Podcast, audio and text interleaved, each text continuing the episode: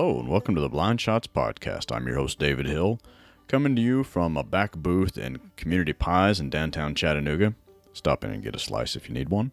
And this is Season 4, Episode 11. Golf art and golf imagery have come a long way in the past decade or two.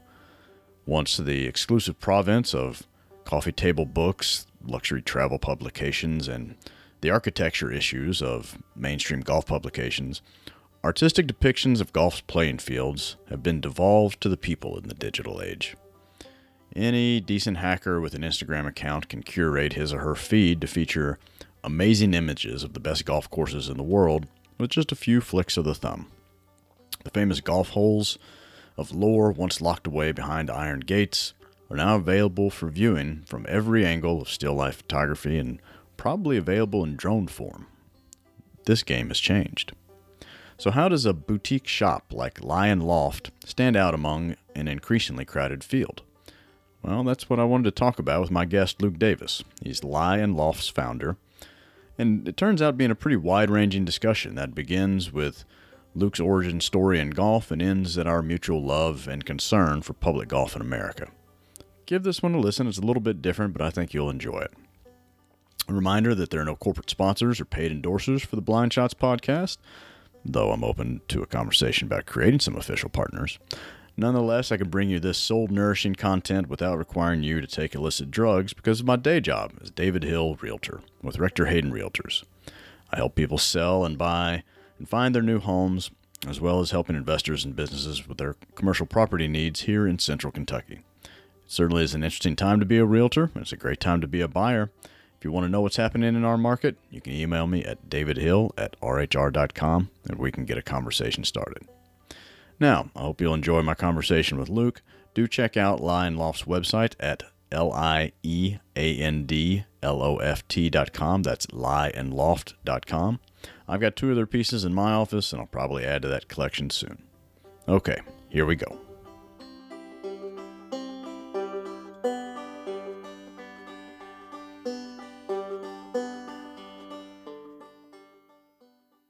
I'm a big fan of the work. I've got two pieces um, from Lie and Loft. My, my again, my favorite two places.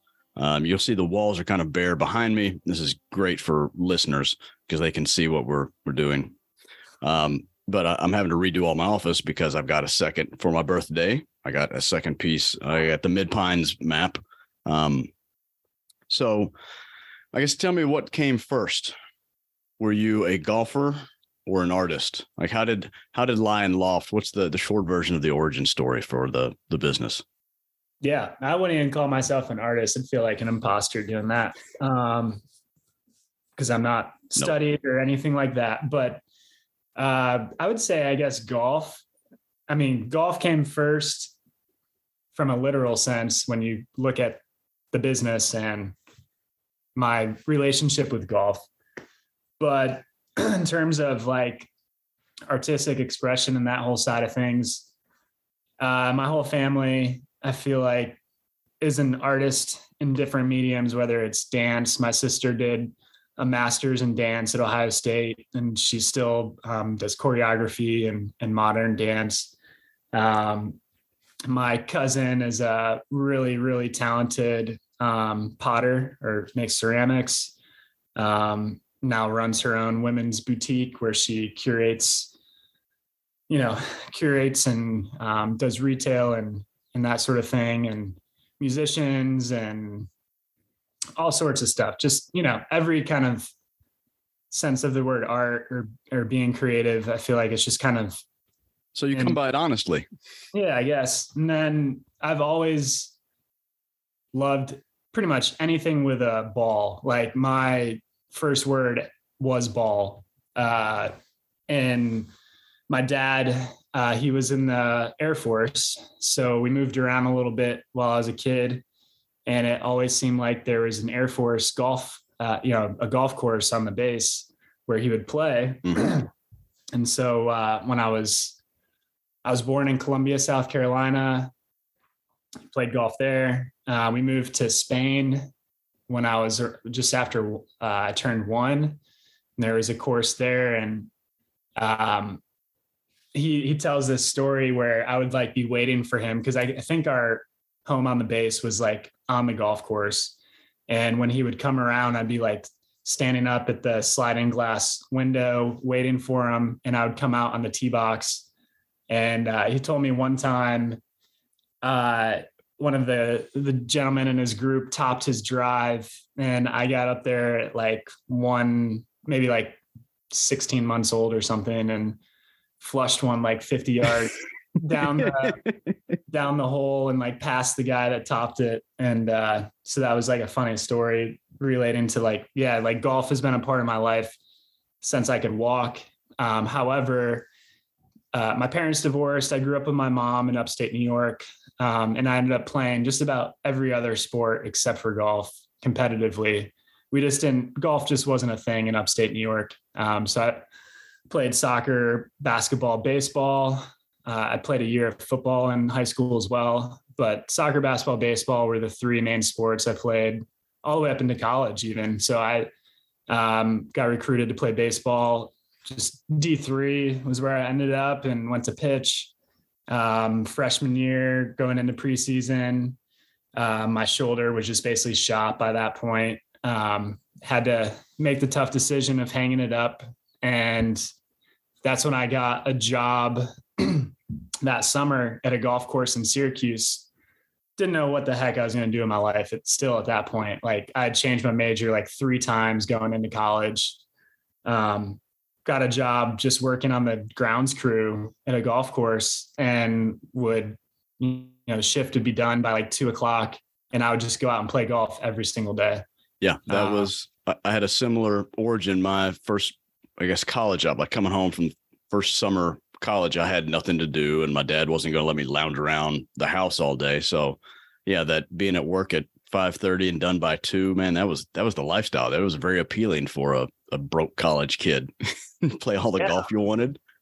One of the best jobs you could have, you could ask for, you know, out on a golf course, out in nature, working with your hands, and then you're done early and you got the rest of the day ahead of you. I mean, those 4 a.m. alarm clocks really sucked, but they did, and some of the smells, you know, the pond work was was challenging, and you were I was you know the low man on the crew, so you always got the you know you're raking the raking bunkers by hand and and pumping yeah. out you know all the grunt work, but changing irrigation heads, cleaning yeah. the cleaning the mowers, man, that was a smell that I hated. I hated the smell of like rank grass, you know, like, I like freshly cut grass smell, but the smell of like caked on, like wet, wet, moldy. Yeah. Yeah. That's a, oh, it takes me right back to it. You know, go yeah, for my, my dad and I, we shared golf. Like when, so like I said, they were, uh, my parents split. So like when I would go and visit him in the summers or he would come and visit me, that was like what we shared together. So that was, I would play a couple times a year up until I was 18 and had this job, and that's when it flipped, and I was all in on golf. Um, you know, I, I was a similar story when I my baseball. You can see my shoulders don't hang level. I've thrown my arm out a couple of times. Um, so yeah, once my baseball career ended, when they handed me my high school diploma, I needed something to do, and golf just kind of it happened there. You know, to go from something as ugly as moldy grass on the underside of a bat wing to you know lie and loft you have you produce one of the things that you make are these beautiful and i don't know how to describe them they're they're golf course maps but they're kind of extractions because it's this beautiful clean stark you know presentation of the golf course routing against the ones i've got anyway you know against a white canvas uh, about against a blank space. And it really just kind of pops. How did how did that kind of become something that you could produce and and build a a business and a passion off of? Or or how did it was that a was it a journey to get there or was that the idea to start with oh it was a long journey to get there um i ended up taking a year off from uh, after freshman year after that summer job I talked about and that's when I learned about the professional golf management program through the PGA. Mm-hmm. Um, the golf professional at this course was he's seeing me every day out playing golf and he's like all right this isn't just another like grounds crew kid or whatnot um, so he pulled me aside told me about the program and I moved in with my dad actually in Ohio um, after that summer and took a you know year off to figure out what I wanted to do, where I wanted to go. Um, I ended up working at a golf course in Ohio, doing outside operations and working in the pro shop while preparing to apply to PGM programs. So um, I ended up applying to uh, NC State, Florida State, and Arizona State, and I was also looking at Clemson. Um, you mean Eastern Kentucky didn't get a look? Come on. Oh, I mean, I wanted that D1 experience after going to a D3 school. I really wanted a sports team to really root for, you know? I understand. I, I, just, I, wanted that D1, that big college after being at a D3, 3,000 students where you know everyone. And I come from a small town. So I just say, I want to go to a city and, and I don't know much about EKU besides the program, but so I, I apologize if, if I'm, I'm teasing. Uh, I'm, I'm just listeners know uh, friend, uh, we've got a friend of the program that works at the Kentucky KGA, and I've had him on to talk about the the PGM program. And he came from Denver, like he landed here, and he looked at a lot of the schools you're talking about in the Carolinas and on the East Coast. And I just tease because it's 30 minutes from here, and I got to stand up for the little guy every once in a while. Yeah, I don't blame you at all. Um, definitely knew some people that went there, um, and the PGM you know, after being in it, you meet so many people from all the different PGM universities. Um, it would be cool to go around and kind of visit each university, but that's a different topic. Anyways, um, yeah, I ended up like settling on NC State for a few reasons. um, my grandparents had built a house on Ocracoke, like way back in the day, like a little beach shack. So we'd always go down to Ocracoke in the Outer Banks as a kid uh, I had family that lived there, lived on the island. Um, and then they had since moved to Chapel Hill, Carrboro area. Um, so I was like, you know what, NC State, kind of makes sense. Raleigh, North Carolina. Um, so yeah, I ended up transferring and doing the professional golf management program there. I was fully set on being a golf professional and working at a golf course and took that very seriously. Um, I did my internships at some really cool places. So with the PGM program, it's about a four and a half year degree um, where you take a normal curriculum. Um, each university has a different program or college that the PGM curriculum is through. Um, whether it's business administration or in our case, it was the College of Natural Resources, Parks, Recreation, and Tourism at NC State. So you're doing a Bachelor of Science in that plus all the curriculum for the PGA. What at that point, where did you see yourself? Were you a club pro? Were you going to be a teacher? What did I you? I want to be. Uh, I always loved the business side more than the teaching side. But with that, I will say I enjoyed teaching. I really enjoyed doing junior clinics, um, and I enjoyed teaching beginners. I never quite felt like I had the acumen to teach like um, the really really good player per se. Um, uh, they're all faking it till they make it anyway. um, but no, I was always drawn.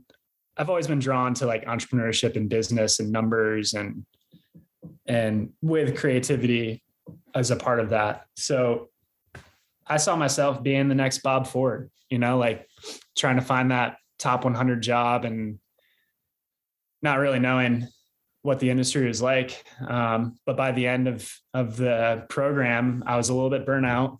Um, I did my internships at Upper Montclair Country Club in New Jersey, TPC Sawgrass down in Florida, and Westchester Country Club was my last one up in uh, the Met section. So pretty those like are, those are some pretty nice zip codes to have to work in. Yeah, and it it it's uh, it was a lot of pressure too. Like you're serving, like the New York Giants owner is a member, and you know, like you're just you're catering to people that I've never rubbed elbows with people of this uh, status before. Like you know, TPC Sawgrass, people are going through, they're paying a pretty high greens fee and expecting an experience. So it was it was hard work and something that you know took very seriously, and there was no days off really. Like, and I I think that was what ultimately it was like, okay, I love golf so much. I know I want to be around golf in some way. I don't know if the club pro route is actually what I want after putting five years of my time into it. Um, and working weekends and working three weeks straight with like one day off, you know, like just crazy schedules and not playing golf really, you know, it's just yeah. like, it's a tough life. Uh, and hats off to everyone from like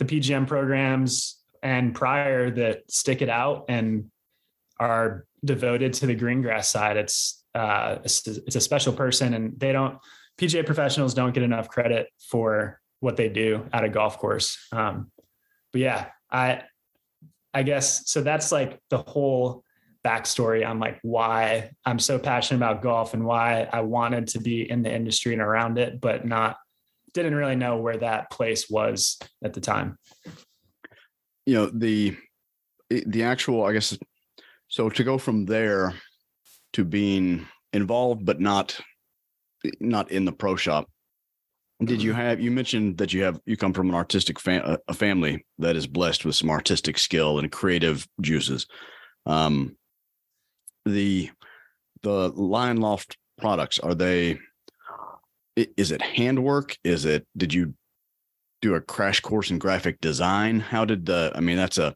to go from, you say, you know, you're into the numbers and the business side and entrepreneurship to all of a sudden ha- creating, you know, a creative expression and creating kind of a work product. How did that transformation happen?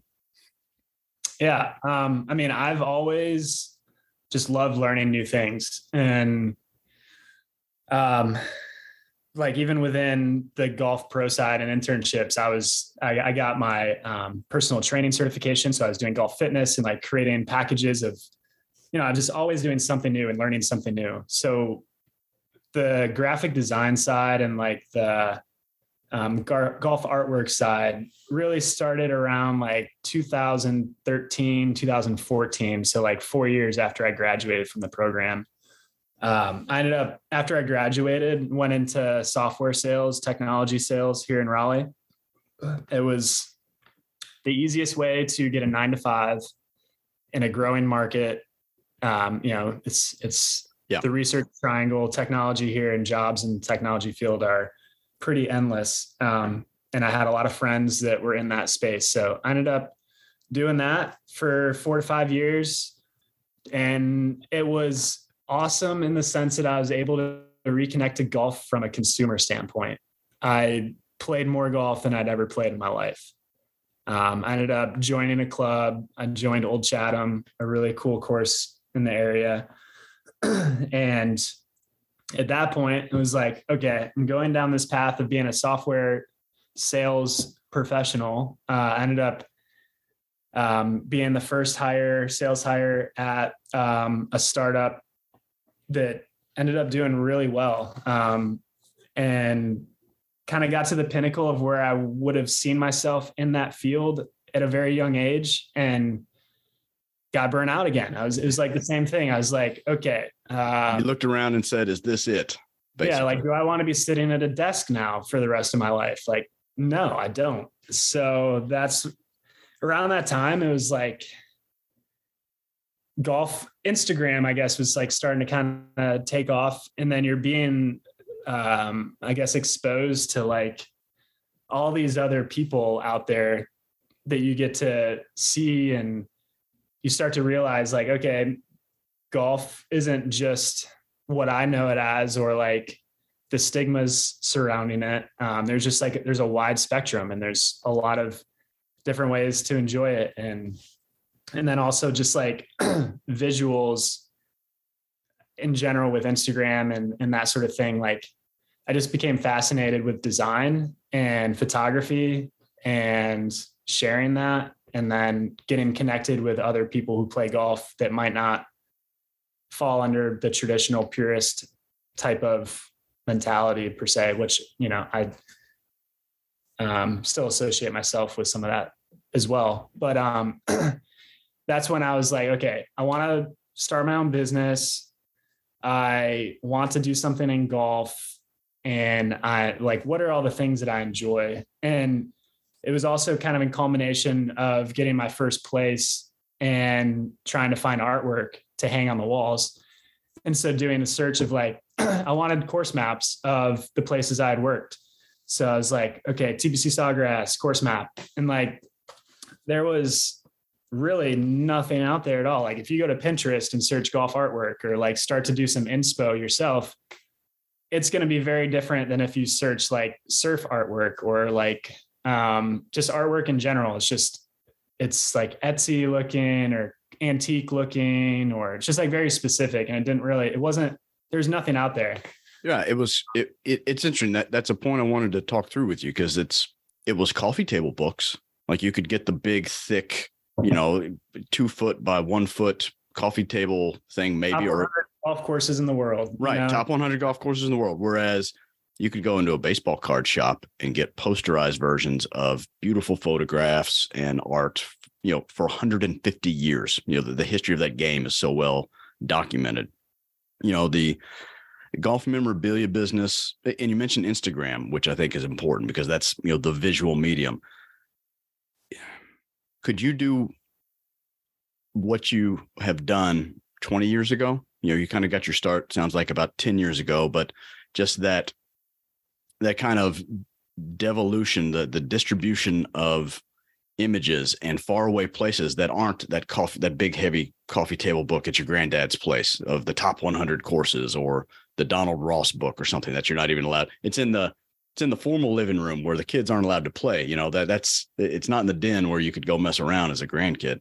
Um, I, I think that has been, you know, for me as a consumer, learning about new places, all podcasts aside, but and kind of internet searches aside, just to be able to these things, these courses I've heard about, I hear them people talk about on TV, to be able to see that imagery um, has just been, you know, I don't remember what it was like before. Honestly, mm-hmm. don't. Um, and I guess the other thing I, I would bring into that is, you know, you mentioned Pinterest and Etsy we live in the digital age. Like I'm the last of the Gen Xers. I was born in 79. I, you know, I got my first email address in high school, like senior year of high school. But we also live in the age of craft, like craftsmanship, and it's been across industries. You know this, it, golf. Look at golf architecture. We've gone through the kind of the Pete Dye family tree, Bill Coore, Tom Doak, the design build craft model it's in beer, you know, how many craft beers and here it's distilleries, even our, we're 20 years behind in Kentucky on everything, but even we've gotten into that game with craft distilleries and things like that. It just seems like you've, you've had your idea at a really like the right time. And I'm just kind of like, just kind of interested in how you thought through that process and what you saw. It's interesting that the, the Instagram yeah part of it.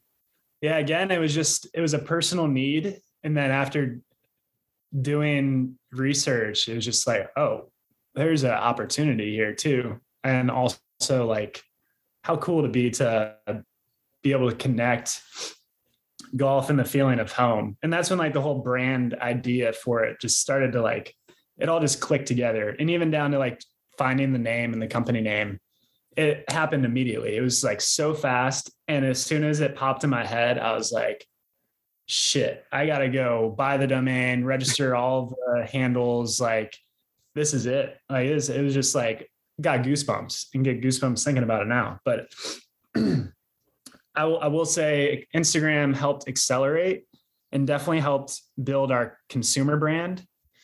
However, I was, we, I still feel strongly that we would be able to do it. Um, it would just be a little slower because um, at the time of me starting it, I ended up leaving my, uh, the tech world and the in, that world, and I ended up while starting Lie and Loft. Um, I started as an independent sales rep selling for some golf brands that I was that I'm really passionate about, um, and I covered like eight states, including Kentucky.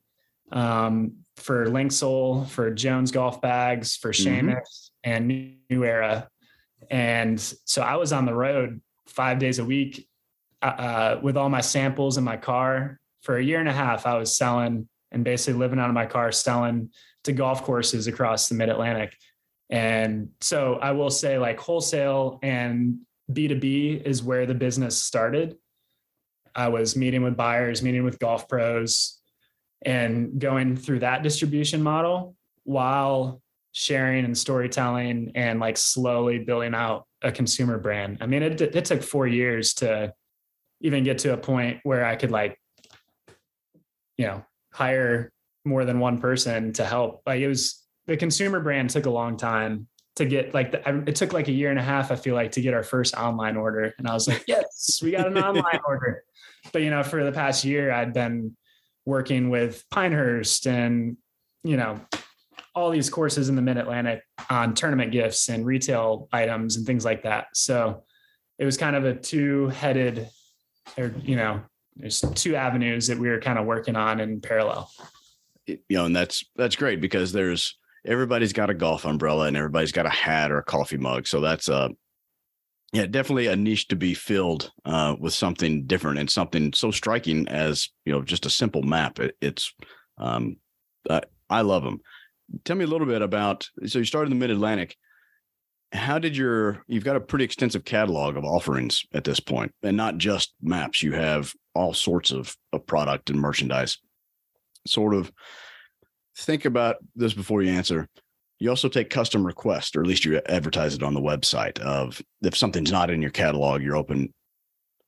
Have there been any, I guess, of those that have made you say eh, eh, that have been really memorable? Like what are we doing here? Who, eh, how do they, you know, this course really, or something that you maybe a hidden gem that you found out there, just kind of researching what might be next? Hmm. There's been some really cool partnerships. I mean, like even I go back to Pinehurst, they were one of our first customers, and just like to have that happen was just like, holy cow, this is pretty cool. Yeah and uh, they were like so supportive, so supportive, and yeah. So that's been like working with them over the years has been great. Um, you know, they've been customers since like 2016. Um, Bandon Dunes is a really special place to me. I've been out there probably 10 times now. And we've got, I just was out there in January. um, we did an installation for their Round Lake cottages. Um, and we just did a project for their Chrome Lake cottages. So stuff like that, where it's like, wow, not only like it's one thing to see it like selling in the shop or like, but to like see it in a lodging um, installation at that scale where every single day someone new is interacting with those pieces is that that's pretty cool to think about like that being in that sort of place. I mean, we've probably worked with over 500 courses by now. So it's wow. really hard to like think about individual man, there's just so many cool people we've worked with and so many different projects. Um, Trinity Forest would be another one. There's a huge install in their restaurant and bar that I still have not seen in person, um, where we did a six foot by eight foot, I believe it was, course map wow. with all the individual holes gridded out on either side. Um, where we're working with an interior designer. Um, have you hit all 50 states yet? Um, yeah. Nice.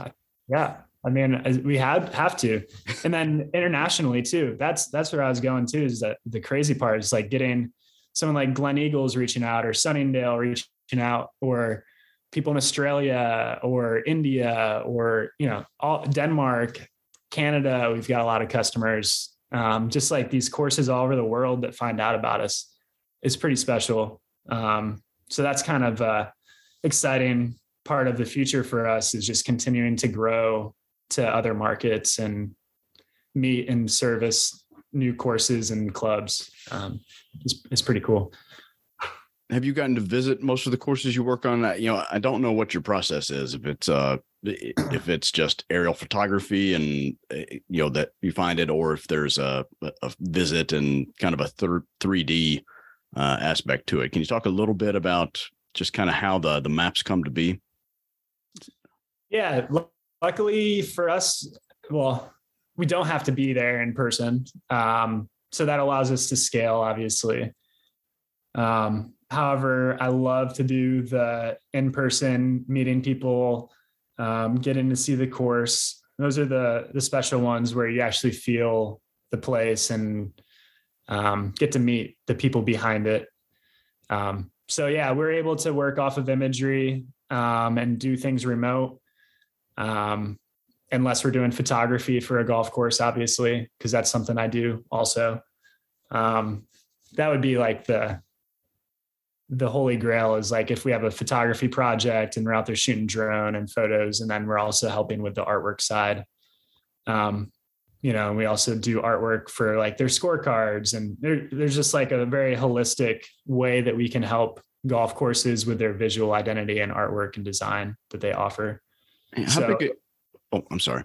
I was just going to say to kind of conclude on that. It's like if we could visit every single one, we'd love to, but it's just not feasible, um, unfortunately. Yeah, that that would be the Artist Full Employment Act of of 2025, I imagine. Um, when is tele- when is teleporting going to be right solved? You know, how big eh, within the visual medium? How big of a game changer have drones been? I mean, it seems like the entire golf visual with a few exceptions, but it seems like that just so dominates the photography market right now. Is that just me being kind of a silly consumer and and just being siloed into what I see? No. Now, drones have is one of the most revolutionary pieces of technology to disrupt multiple industries. I mean, it's it's crazy. Like, think about even like real estate photography or oh, yeah. like how photography was done 10 years ago, um, you'd have to get a helicopter or a pilot to take you up in the air to then I live shoot. In, I live in farm country. I mean, horse farms are big business here. And that used to be, I mean, that used to be a days, if not weeks long project to try to capture that. And now with a, yep. with an FAA license and a, a couple hundred dollar drone, you yep. can see the, a huge property. I will say it's, it's, it is uh, a little saturated now. Like everyone and their mother can buy a drone and throw it up and take photos, which I highly encourage. Like doing it the right way, getting your FAA license, um, getting insurance, and being a registered pilot. Um, um, but to go back to your point, just like the perspective of seeing something from a top-down view now scalable um, and it's, it's it's just incredible. Like these are images that you would never see and perspectives you would never see of places that, like from an accessible level. It's not only the if you have a budget to throw up a helicopter and have a photographer sitting in there taking photos, like now it's accessible for anyone and everyone. It's pretty cool um, to get to get a different perspective from the sky and I think I've always been drawn to that too, because you know my dad's a pilot. I've always been fascinated with aviation. Um, so just that like, and I like birds. Like I've always one of my biggest wishes and like reoccurring dreams I have is that I could, can fly. You know, so it's like to be able to throw a camera up in the air and you know get to visually capture and share that is pretty cool. That's that's very interesting. Yeah, the um because it used to be really, I mean, you saw you saw golf courses from ground level, 35 millimeter, you know, or maybe on video for for the broadcasts. Maybe um, someone's standing on a ladder. Right. You know, uh, you know the, the big the big guys could have a boom up there for his tournament uh, golf or like the Google Maps imagery. And that was it. This, there was no in between. And that, you know, everybody the joke is that um, in the architecture community, everybody built for that one golden hour long shadows against the ground contour shot. That was everybody had to build at least one of those holes to get your project built. But now I feel like there's almost a almost a democratization of it because you can see it not just that one hole, you can see the rest of the golf course and whether it kind of lives up. It's not I feel like that benefits consumers because you've got so much so many more golf holes and golf courses built that aren't necessarily built to that standard that that magazine cover you know trying to get that magazine cover standard which there's a place for that um, but i don't know that that does a whole lot for the average golfer on a re- repetitive basis. Sure golf trips special places um, but yeah that, that drones have kind of brought um, and at the same time, it's been used, I think, interestingly, to take people to places they would never see. You know, there's for the golf nerds like me, the um I can't remember if it was Golf or Golf Digest did the tour of National Golf Links, did a basically a drone flight of that whole property. I'd never get to see that. I'm mm-hmm. that's talk about people that I don't rub elbows with, uh, that you didn't rub elbows with. I'm probably not going to get an invite there to, but, but if I wanted to, to be able to kind of capture that, yeah. um, just really cool. Yeah. Pine Valley is another one that, that yes. was really cool to see that. Um, and then even like, uh, uh, uh, like, I don't know if you saw, um, was it the Sony? No, it was a Kapalua, that drone shot that they were doing on like yeah. 17, 15, where it's following the ball down the fairway. Like something, just those types of visuals are really cool. Um, and starting to add to the sitting on your couch consuming a golf tournament that that viewing experience is just getting more and more um, dynamic. So it's better and better. You mentioned aviation and flight. Where where else do you draw your inspiration from? You know i'm i'm friendly with a couple of golf course architects and it seems to me there there are two schools of thought. They're either very much an artist and they don't you know outside of work they're looking for inspiration other places music painting sculpture something some other medium or they are so deep into the golf that's all they can see 24 hours a day. So i'm just curious where you'd kind of place yourself on that spectrum. Yeah. Um man i love music. I love um i love type and fonts and signs like small towns I can gain so much inspiration by driving through a small town.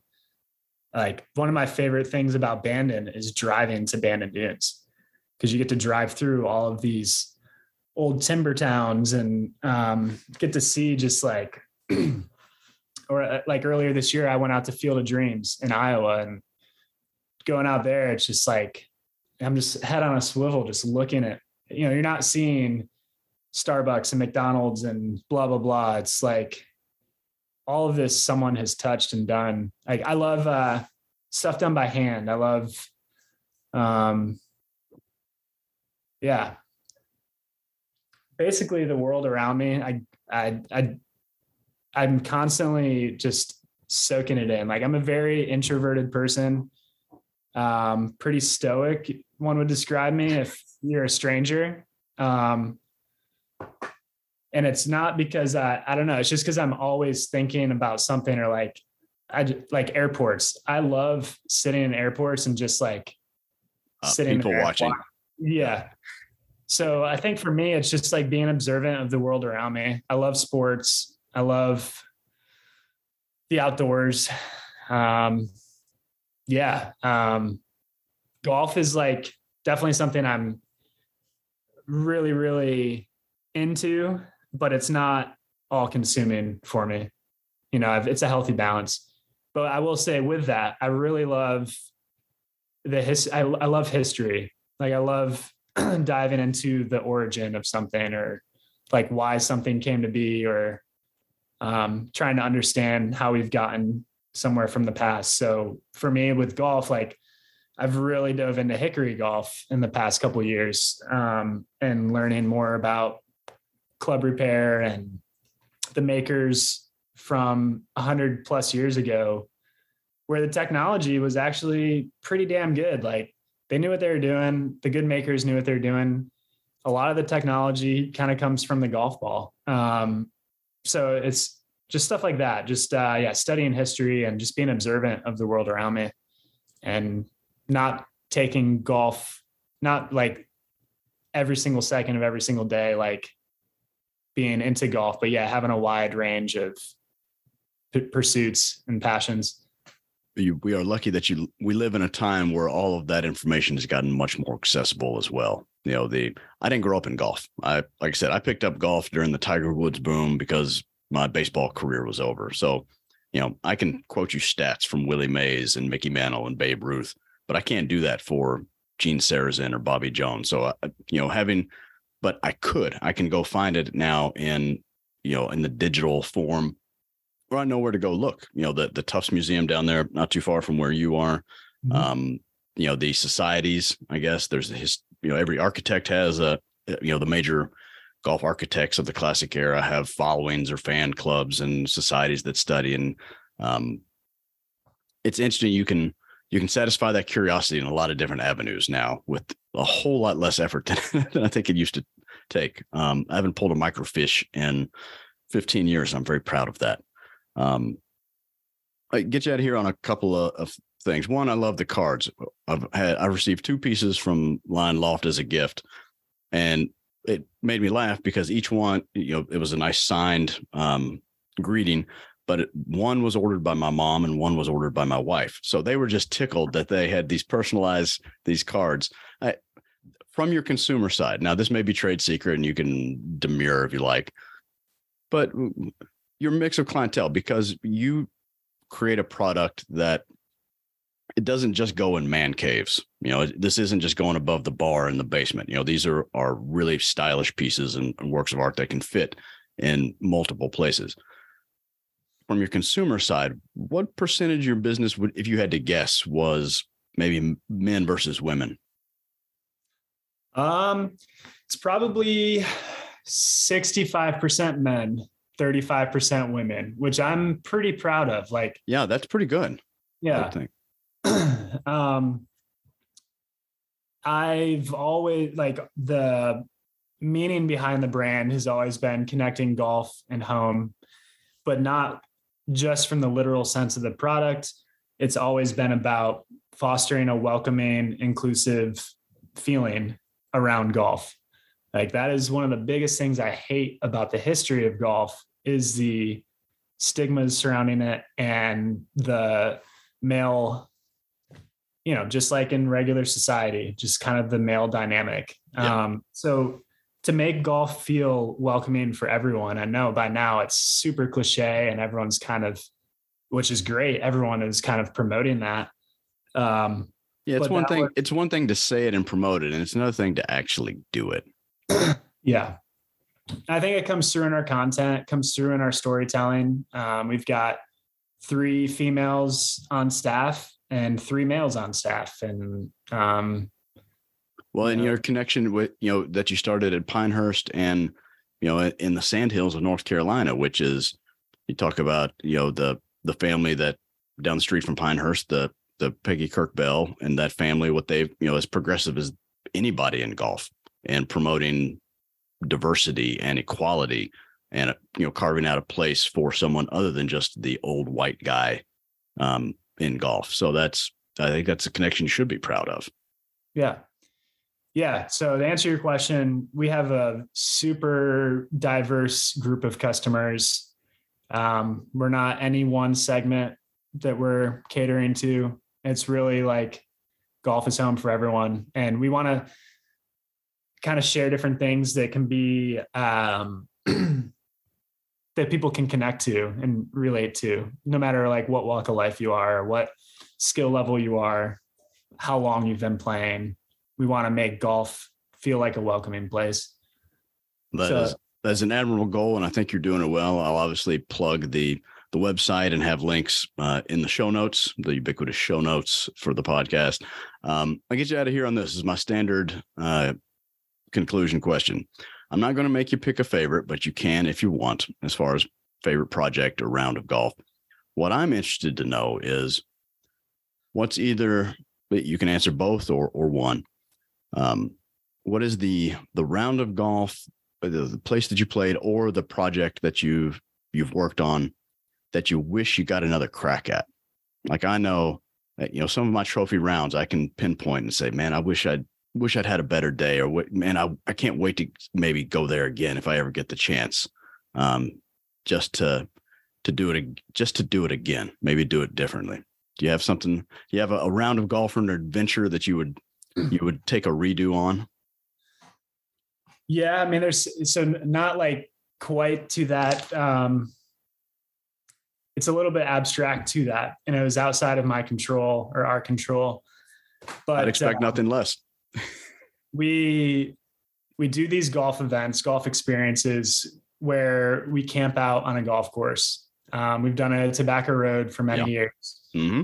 i'm on the range we had a event ready to go for the USAM at Bandon Dunes, where we'd have a camp out for the 500 or so volunteers and anyone else who wanted to come camp, where we're playing golf and working the event. And it would have been, you know, kind of along the lines with the Open, where they have the camping village, where we have a big camping village and create this huge experience around that.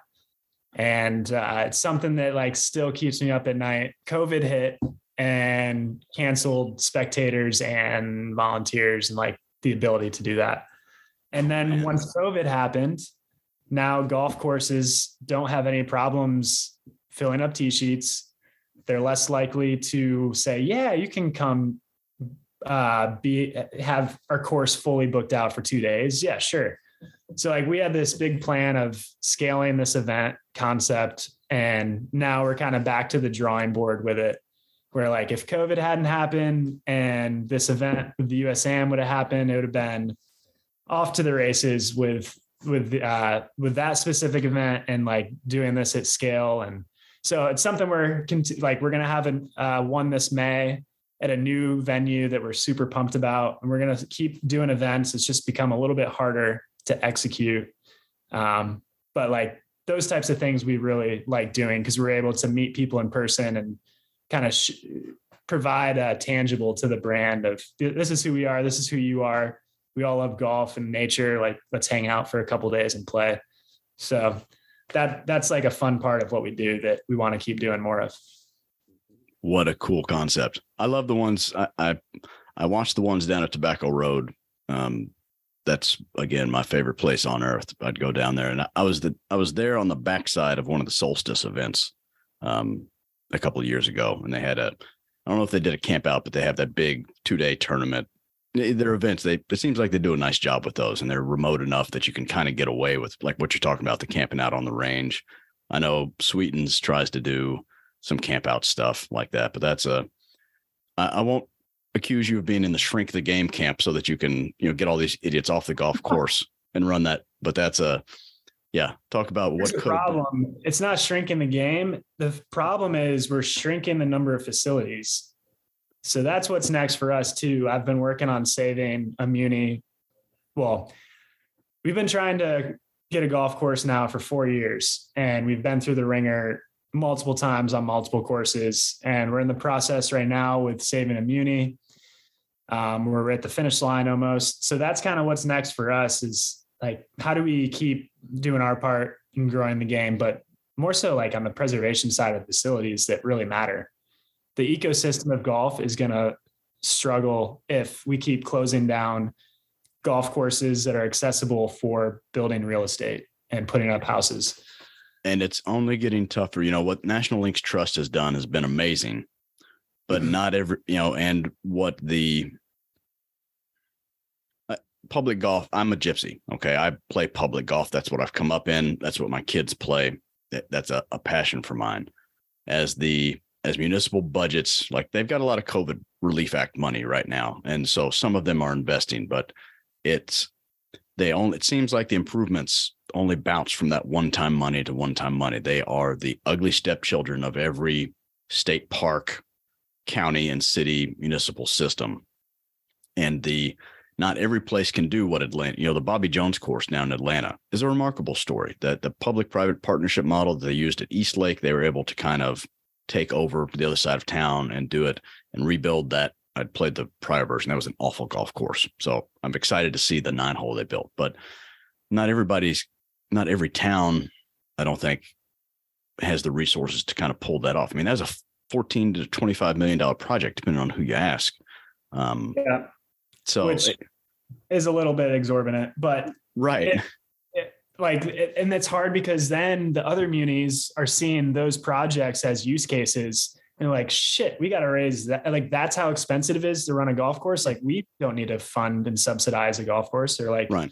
And not everybody's got Ben Crenshaw to save, you know, like in Austin. I love what they're doing with Save Muni down there, but not everybody's got a, um, a celebrity or the, you know, the something that can draw the attention like these i love i just worry that kind of what the some of these organizations have done i don't know that we found a way to make it scalable yet Exactly.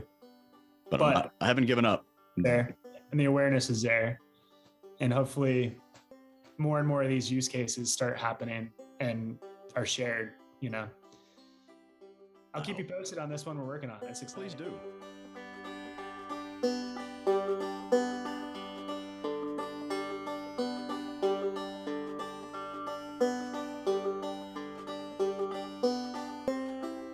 Hey, thanks for stopping by for this episode of the Blind Shots podcast. You know, I'd not met or talked with Luke before recording our conversation. I was just a fan of his and his shop's work. But I'm glad he agreed to come on. He's much more kindred spirit who happens to produce wonderful golf theme art than just an artist with a talent for landscapes. Once again, if you enjoyed our conversation and you're curious and want to see what it was all about, please visit his website at lieandloft.com to check out all of their lines of work. While you're bopping around on the interwebs, also pop over to the blog at onebeardedgolfer.com. There are a couple of new pieces up that I think you might find interesting or mildly entertaining. I'm trying to write more this year, and after a slow start and a few false starts, I think I've got a handle on it moving forward. So be sure to check that out from time to time. I hope you enjoyed what you heard here today. If you didn't like what you heard, I'm sorry. I will try to do better next time. Damn the whistle pig and his shadow, but even though it's going to be cold for another few months, just a reminder it's important to remember to hydrate and to sit up straight. And as always, when you have the choice, do decide to go for it and take dead aim.